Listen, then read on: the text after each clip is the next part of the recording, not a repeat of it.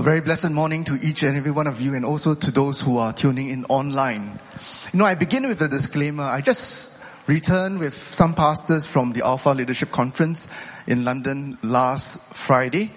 So if I happen to just doze off during this sermon, Pastor Clement is supposed to continue. but that's what brothers are for, isn't it? But on a more serious note, you know, on the flight there just over a week back to, to London, the plane hit turbulence along the way. And, you know, the, the plane was shaking, the cabin was shaking, and, and, and, and the, the pilot made an announcement that there's turbulence and uh, please remain seated. And, and like, like uh, any good Methodist, I just slept through it. okay. But essentially the plane pressed on and we reached our destination, albeit with some delay. But that's what Christian discipleship often is, isn't it? It's not a straight line, right? There will be turbulence in our journey. There will be ups and downs. We will falter. We will experience victory in the Lord. But there is turbulence along the way. As Eugene Peterson put it, discipleship is a long obedience in the same direction Discipleship is for the long haul. But how do we persevere and stay the course amidst the many demands, disturbances, and distractions of life and of ministry? You know, Jesus has given us many blessings from the cross. But one of the most precious and vital for our discipleship is full access. Full access to our Abba Father in heaven. You know, some of you may be familiar with this scene. It's not a new way of planking, right? It's the scene from the first installment of Mission Impossible. Ethan Hunt and his IMF team has embarked on a mission to break into the CIA headquarters to obtain top secret information. Now the CIA headquarters is heavily guarded from the outside and even more so in the inside. The security vault has sensors to detect unauthorized intruders. And to succeed, super spy Ethan Hunt and his team had to pull off the impossible. And like in Hollywood, they always succeed, isn't it?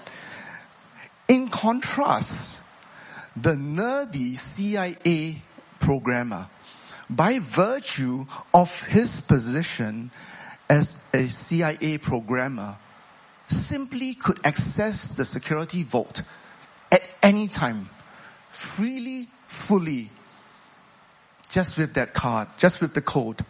No fuss, no need to jump through hoops. What a difference IMF team had to do the impossible, but the CIA programmer could have full and free access anytime he wanted. In the same way, my friends, as the people of God, by virtue of our identity in Christ, we have full access to God the Father. Today's scripture text is from Hebrews 10 verses 19 to 23 and would you read along with me?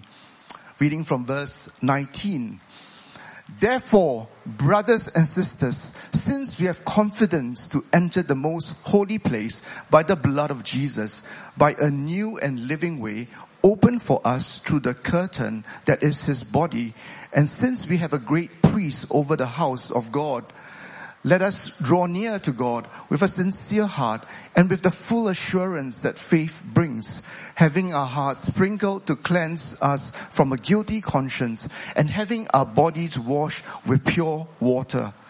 Let us hold unswervingly to the hope we profess, for he who promised is faithful. This is the word of the Lord. Thanks be to God indeed. My message this morning will be structured around the three A's. Access, approach, and abide. Let's begin with access. In verse 19, the words translated in the English as confidence to enter doesn't convey the full meaning of the underlying Greek. The idea of the Greek is that of full access, full authorization. We have the freedom by the blood of the Lamb to enter into the most holy place to encounter the presence of God. Now, my friends, this is, you must be aware, a radical and unthinkable idea for a Old Testament Israelite. You know, in Exodus, before God revealed himself to Moses in the mountain, the people were instructed to stay away, to not even touch the mountain because it would lead to death. That was how awesome the presence of God was. Later on, God's presence we found in the tabernacle or the temple in that place that was called the most holy place or the holy places. But in the most holy of holy, the most holy place, it was separated by a curtain in the temple. It was the most sacred room within the tabernacle or the temple. But you see are increasing levels of holiness from the courtyard. And I demonstrate this through this diagram of the tabernacle. The increasing levels of holiness from the courtyard to the holy place to the most holy place. And this highlights the dangerous, awesome presence of God. And the final barrier in the temple are the curtains, right? And these were massive curtains, 60 feet long and 30 feet wide of the thickness of the palm of your hand. And even though the temple, the tabernacle helped people to understand that God was with them, it also reminded them of God's holiness because it kept them at a distance. No one could enter into the most holy place except the high priest who could go inside it once a year under the most strict of requirements and supervision. According to some Jewish traditions, the high priest had bells on his garment and a rope around his waist or ankle why? Why were they used for? The bells were there to let people know that he was still alive, right? Because as he was walking, you could hear the bell, right? Ringing. But once the bell stopped, you know, oh dear, something has happened to the priest. And what was the rope there for? Well, if the priest was struck dead, then the rope would enable them to pull his body out of the most holy place. Imagine if this applied today. You might be missing a pastor every now and then. Okay. right. It was mission impossible for the ordinary Jew to enter the most holy of holies, right? Now, however, we are told in Hebrews on account of Christ's work on the cross, we, the people of God, can enter the most holy place with confidence, with full access freely by the blood of the Lamb. In verse 20, instead of the thick curtains of the temple, the curtain we enter now is his body, the body of Christ that was broken and blooded for us on the cross when his flesh, the flesh of Christ, was torn on the cross, God also tore the temple, or rather the curtain in the temple. By God's grace, what was once mission impossible is now possible with Christ. You know, when my son was still a toddler, there were times in the middle of the night he would just wake up and he would just enter into my room in the middle of the night. And somehow my wife and I would somehow sense that he had entered the room and we would wake up and comfort him, assure him. uh, before taking him back into his own room to sleep. That's the kind of access, my friends, that we've been given to God. Full access in our times of worry, anxiety, disappointments, failings. We can go to Him. Full access at any time of the day. You know, verse 20 goes on to say um, that this access is a new access. It's a new and living way. The underlying Greek for new alludes to being freshly slaughtered. That's why it's new, it's fresh. You know, the Levitical priests had to slaughter the same sacrifices year after year, year after year. But Christ's sacrifice is once and for all. And it is always new. It is always fresh. It is once and for all. It is always a freshly slaughtered sacrifice.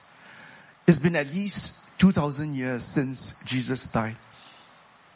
But what he has done on the cross for us, my friends, is as new and fresh today as the day it happened.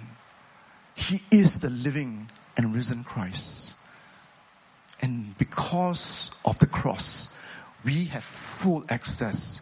And this access is available to all of us not because of how good we are, how much we have done, but by faith, right? By faith, by grace, not by merit, but not by your station in life, not by your title, your accomplishments, not by your facade of religiosity, but simply by grace.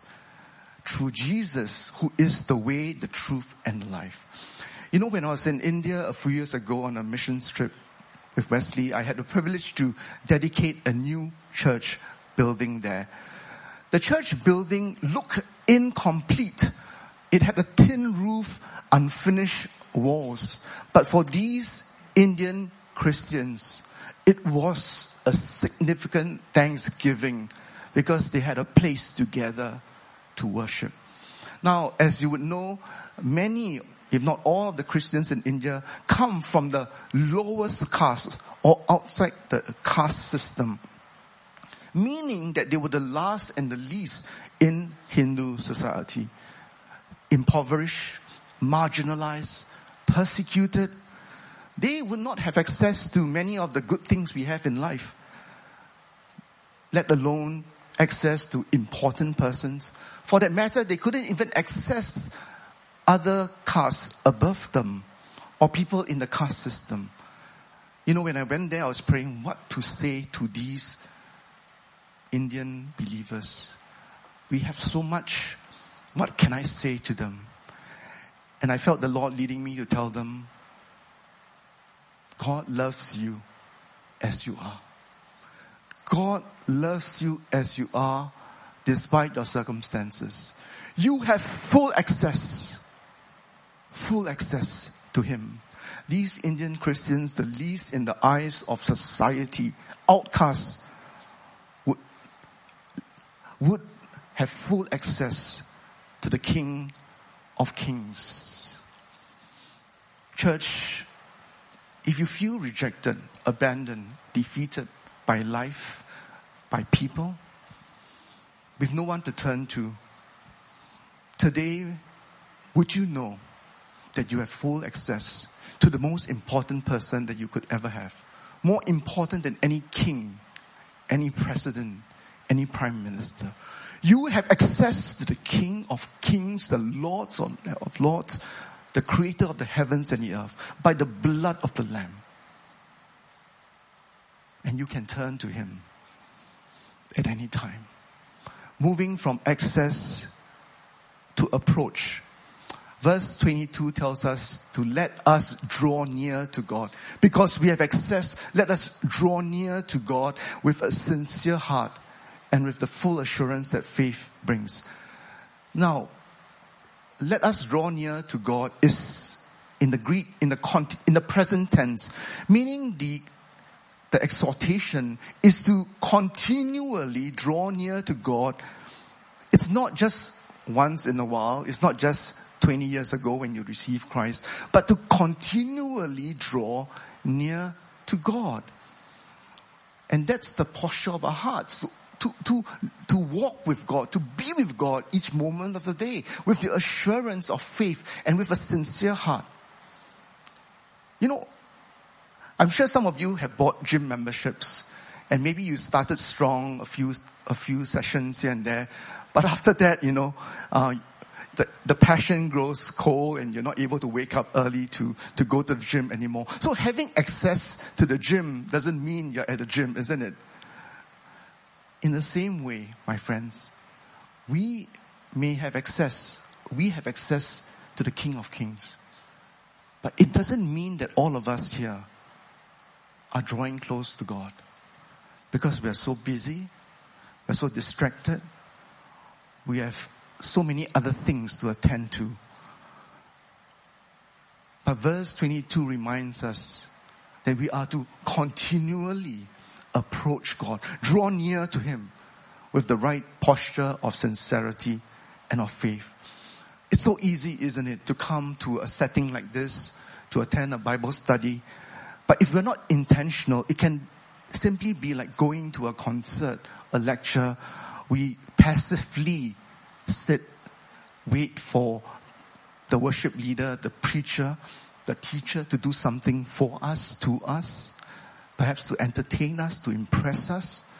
But verse 22 reminds us that our posture as disciples is not just to observe, to evaluate a program, but when we come, gather for worship, our posture is to draw near to God to approach God with sincere hearts, with an expectancy that when we come before Him, things can change. We can be transformed. Our lives can be transformed because we have full access to the King of Kings and the Lord of Lords. That's the posture that we're called to come before God. You know, the terms heart sprinkled, bodies washed in verse 22 must be understood against the backdrop of the Old Testament purification rituals. You know, in the tabernacle or in the temple, every time the priest would sprinkle the blood of the sacrifice on the altar, and then they were required to wash their hands and feet at the bronze laver. This was all ritualistic, but it symbolized the cleansing that was required, that was needed before they could enter the most holy place. But today, we are told in scripture in the New Testament that the blood of Jesus cleanses us with superior power and efficacy than any water, than the blood of any animal.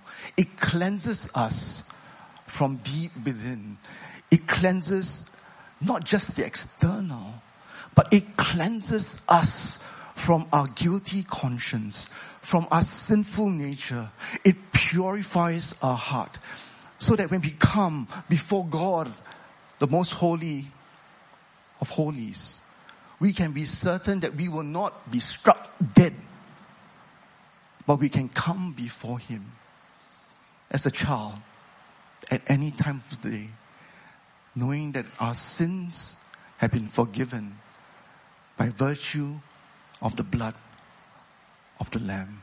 My friends, we can draw near to God as we are. We don't have to put on a mask. Karl Strobel describes the essence of prayer this way. He says, prayer is not a place to be good, to look good, to try to impress God or anyone else. It is a place to be honest. Prayer is not a place to perform. It is a place to be present. Prayer is not a place to be right, or rather, it is a place to be known by God, to be vulnerable, to be transparent before God.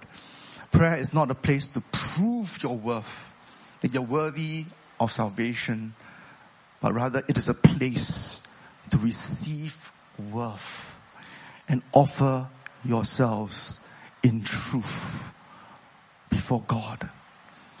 Friends, we come to God as we are.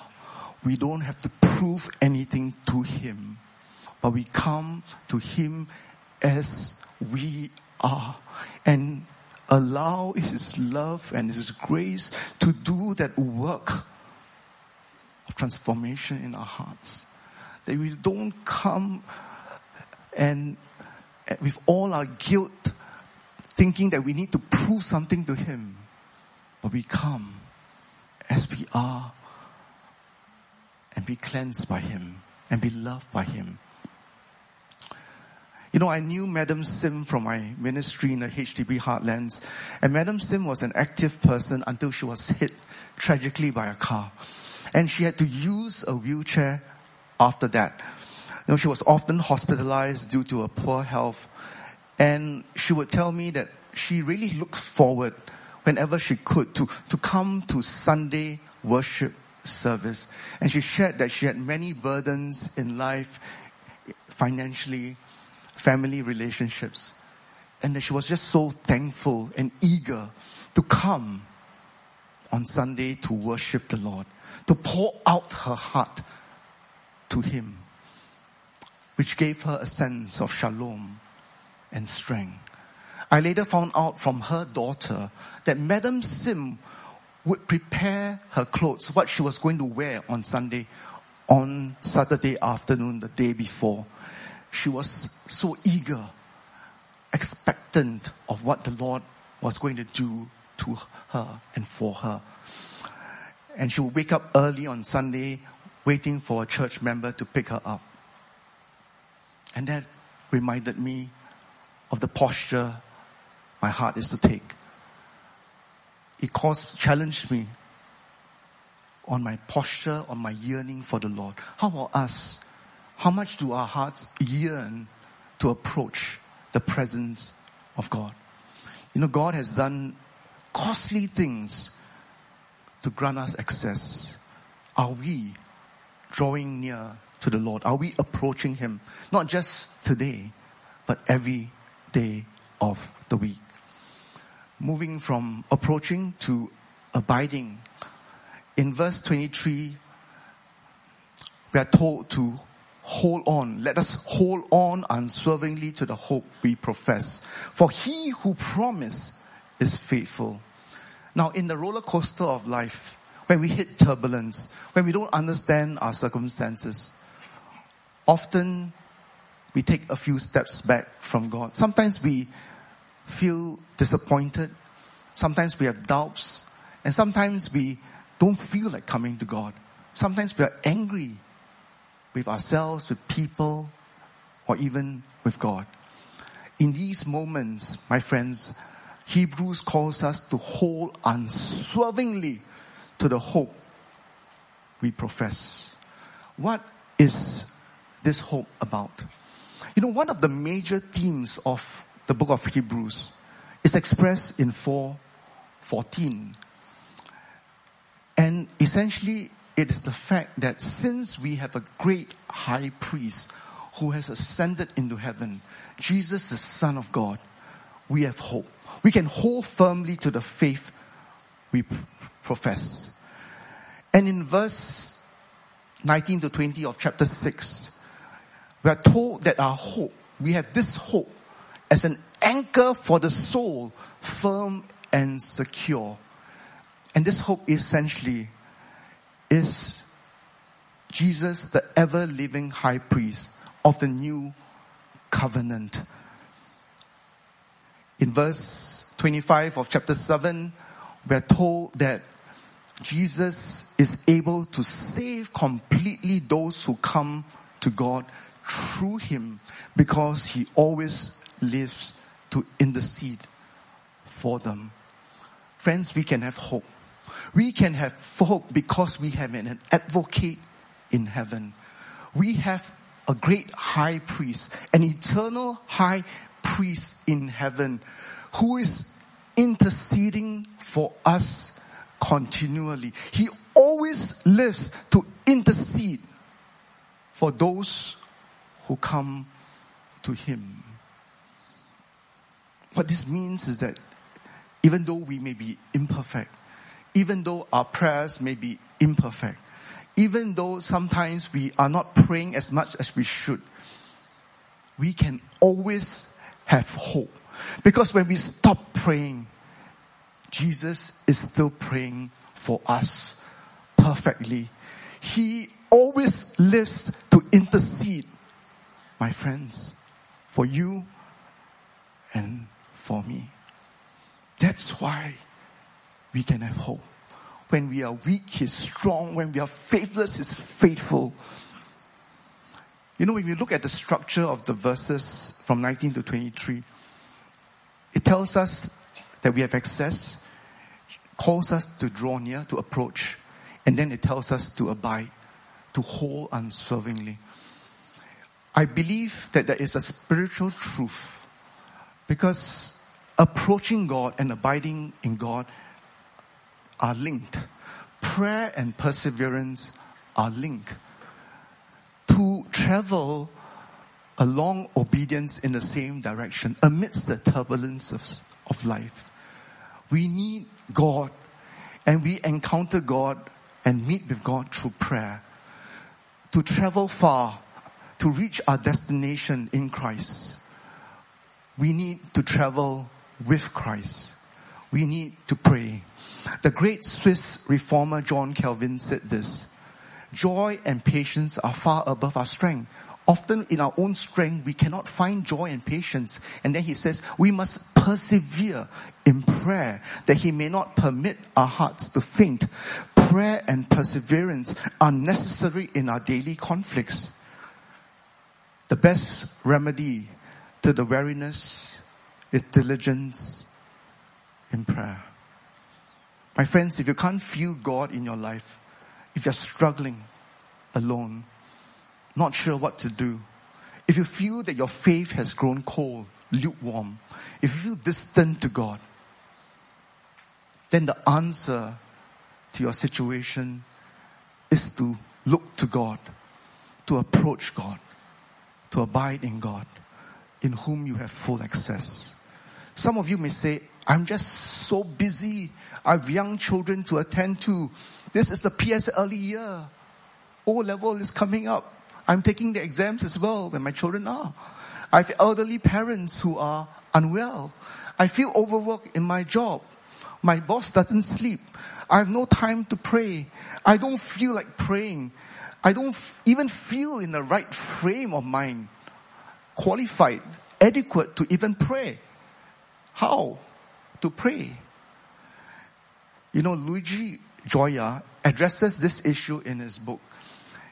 He says this, what if anger, jealousy, frustration, all those feelings that overwhelm each one of us every day, what if such feelings not only cease to be an obstacle to prayer, but become the straps of wood that feed our prayer, that keep the fire of prayer burning. And then he goes on to say, each time I'm frustrated or discouraged, I tell God how and why. Each time something has hurt me, something pains me, I tell it to God. And just in the same way, when something has given me great joy, I take time to thank the Lord. And he says, starting doing this, start doing this, and you might end up praying a hundred times a day or even more. Never should we think that we have to overcome our anger first or our frustrations first before we can pray. And he goes on to say, it can be difficult to believe it, but God is sincerely, deeply interested in each of our thoughts. The good ones and also the bad ones. The nice ones and, and the not so nice ones. All of them. And then he says, what is it that turns them into prayer? Well, only one thing. The very same thing that transformed into a prayer, the most poignant cry of pain ever to have resounded on earth. My God, my God, why have you forsaken me? What makes this, he goes on to say, not just a cry of pain or even a blasphemy, but a prayer. It is this, the ultimate secret of prayer lies wholly in this. My God, my God, I say it to God, I present it to God, I'm always with God, and know God is always with me. End quote. Friends, by granting us full access to God, Jesus has not just given us a Santa Claus that we go to whenever we need something, but Jesus has fundamentally changed the way we are to live. He gives us a new way of living, whether in the mountaintops or in the valleys. A way of living where we can have God as an intimate companion. This, my friends, is at the heart of what it means to be a disciple of Christ. Not just Bible knowledge, not just Christian service. Those are important, certainly. But to be a disciple, to be a child of God, is to be able to go through the different seasons of life, good or bad, with God as our companion, our teacher, our shepherd. And it is in this abiding with God, suffering with God, rejoicing with God, that enables us to grow in faith and in spiritual perseverance. For we do not live alone. Our victories are the victories of the Lord. Our pain and sorrows are the pain and sorrows of God. We rejoice and grieve not alone, my friends, but with God and it is in this posture that we can then run the race of discipleship for the long haul, a long obedience in the same direction because God is with us. But of course, we also journey with the people of faith, our brothers and sisters in Christ. And at this juncture, I just want to make some personal um, comments and sharing. This is my last sermon at the prayer and praise service. I will be entering a new season from 1st July this year when I will be on study leave in the US for two years. Church, I've worshiped and served with you all here for, for about five and a half years. Other than my home church, Barker Road Methodist Church, Wesley is the only other local church that I have had the honor and privilege of being a part of. I'm thankful to the Lord for your welcome, hospitality, and your guidance. You have shaped me and spurred me to be the pastor I am today. But there's still so much of myself I need to learn and grow in. And I seek your forgiveness if I've disappointed you, stumbled you in any way. But I shall always remember you in my prayers. That Wesley as a church and you as the congregants of Wesley may fulfill the divine calling and assignments that he has for you. Even as you abide in him and journey in obedience to him. I cover, I covered your prayers that I will continue to be faithful and grow to be the pastor that God has called me to be. As I said, there's so many areas I need to grow in. But church, we are all work in progress. Let's press on in faith. Let's hold on to this hope. Verse 23 tells us, reminds us that he who promised is faithful. He is faithful. And we can hold on to this hope because He is interceding for us. Jesus intercedes for us in the journey of our discipleship. We are not alone. We have God as a companion. And because God is with us, we can stay the course along obedience in the same direction. Bible scholar Professor Cockerill wrote in his commentary on Hebrews that this particular verse tells us that the revelation of God's faithfulness has reached a climax in the high priesthood of his son. Thus, God's people have the most certain guarantee that if they persevere, they will receive what God has promised. Friends, take heart. Whatever situation you're in, whatever circumstances and challenge, take heart, my friends, that we can stand on His promise because He is faithful. And as Adriel Lowe reminded us in the sermon last month, the book of Revelation tells us that in the end, it will be alright. God wins. God is sovereign. In the end, it will be alright. Church, in essence, there's only one thing that God asks of us. That we be men and women of prayer. People who live close to God. People for whom God is everything. And for whom God's presence is enough. Leonard Ravenhill said this, no man is greater than his prayer life.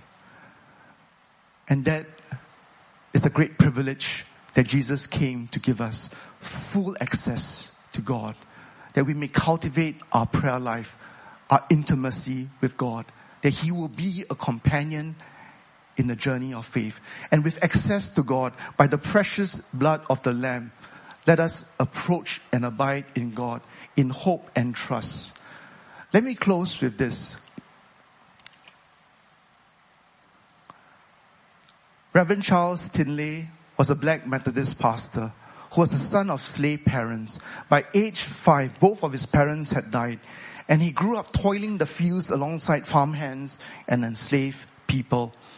While working as a janitor at a church, he attended correspondence courses to earn a theological degree before being ordained a Methodist pastor. Pastor Tindley didn't have an easy life. He didn't even have parents to bring him up. He didn't have access to the benefits and privileges that most of us enjoy. But friends, he had full access to God. A God who would never leave or forsake him. And friends, this is this very same God that each of us worship today. A God who calls us to draw near to Him. For He desires us to commune in His presence. And even right now, I just want to invite us to, to rise. Take a few moments to draw close to God and tell the Lord, I want to be in your presence. I'm not just here to, to sing songs. I'm not just here to hear a message. I'm here to meet with you, to encounter you. And Lord, in my weakness, I know you are here with me. When I'm faithless, you are faithful. Even when I can't pray, you're praying for me.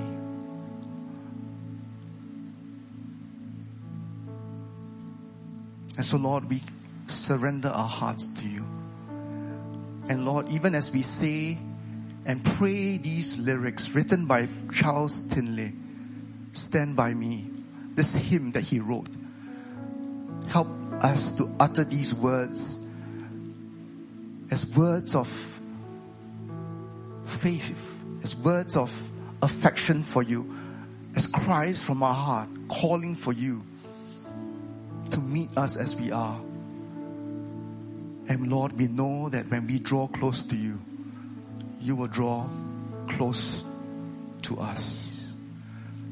Church, let's say together the words, the lyrics written by Reverend Charles Tindley, which expresses his heart's desire for the presence of God. Words of faith, words of almost desperation, but words that reflect his desire for God's presence in his life. Together, let us say this as a prayer. When the storms of life are raging, stand by me, stand by me. When the storms of life are raging, stand by me, stand by me. When the world is tossing me like a ship upon the sea, thou who rulest wind and water, stand by me, stand by me.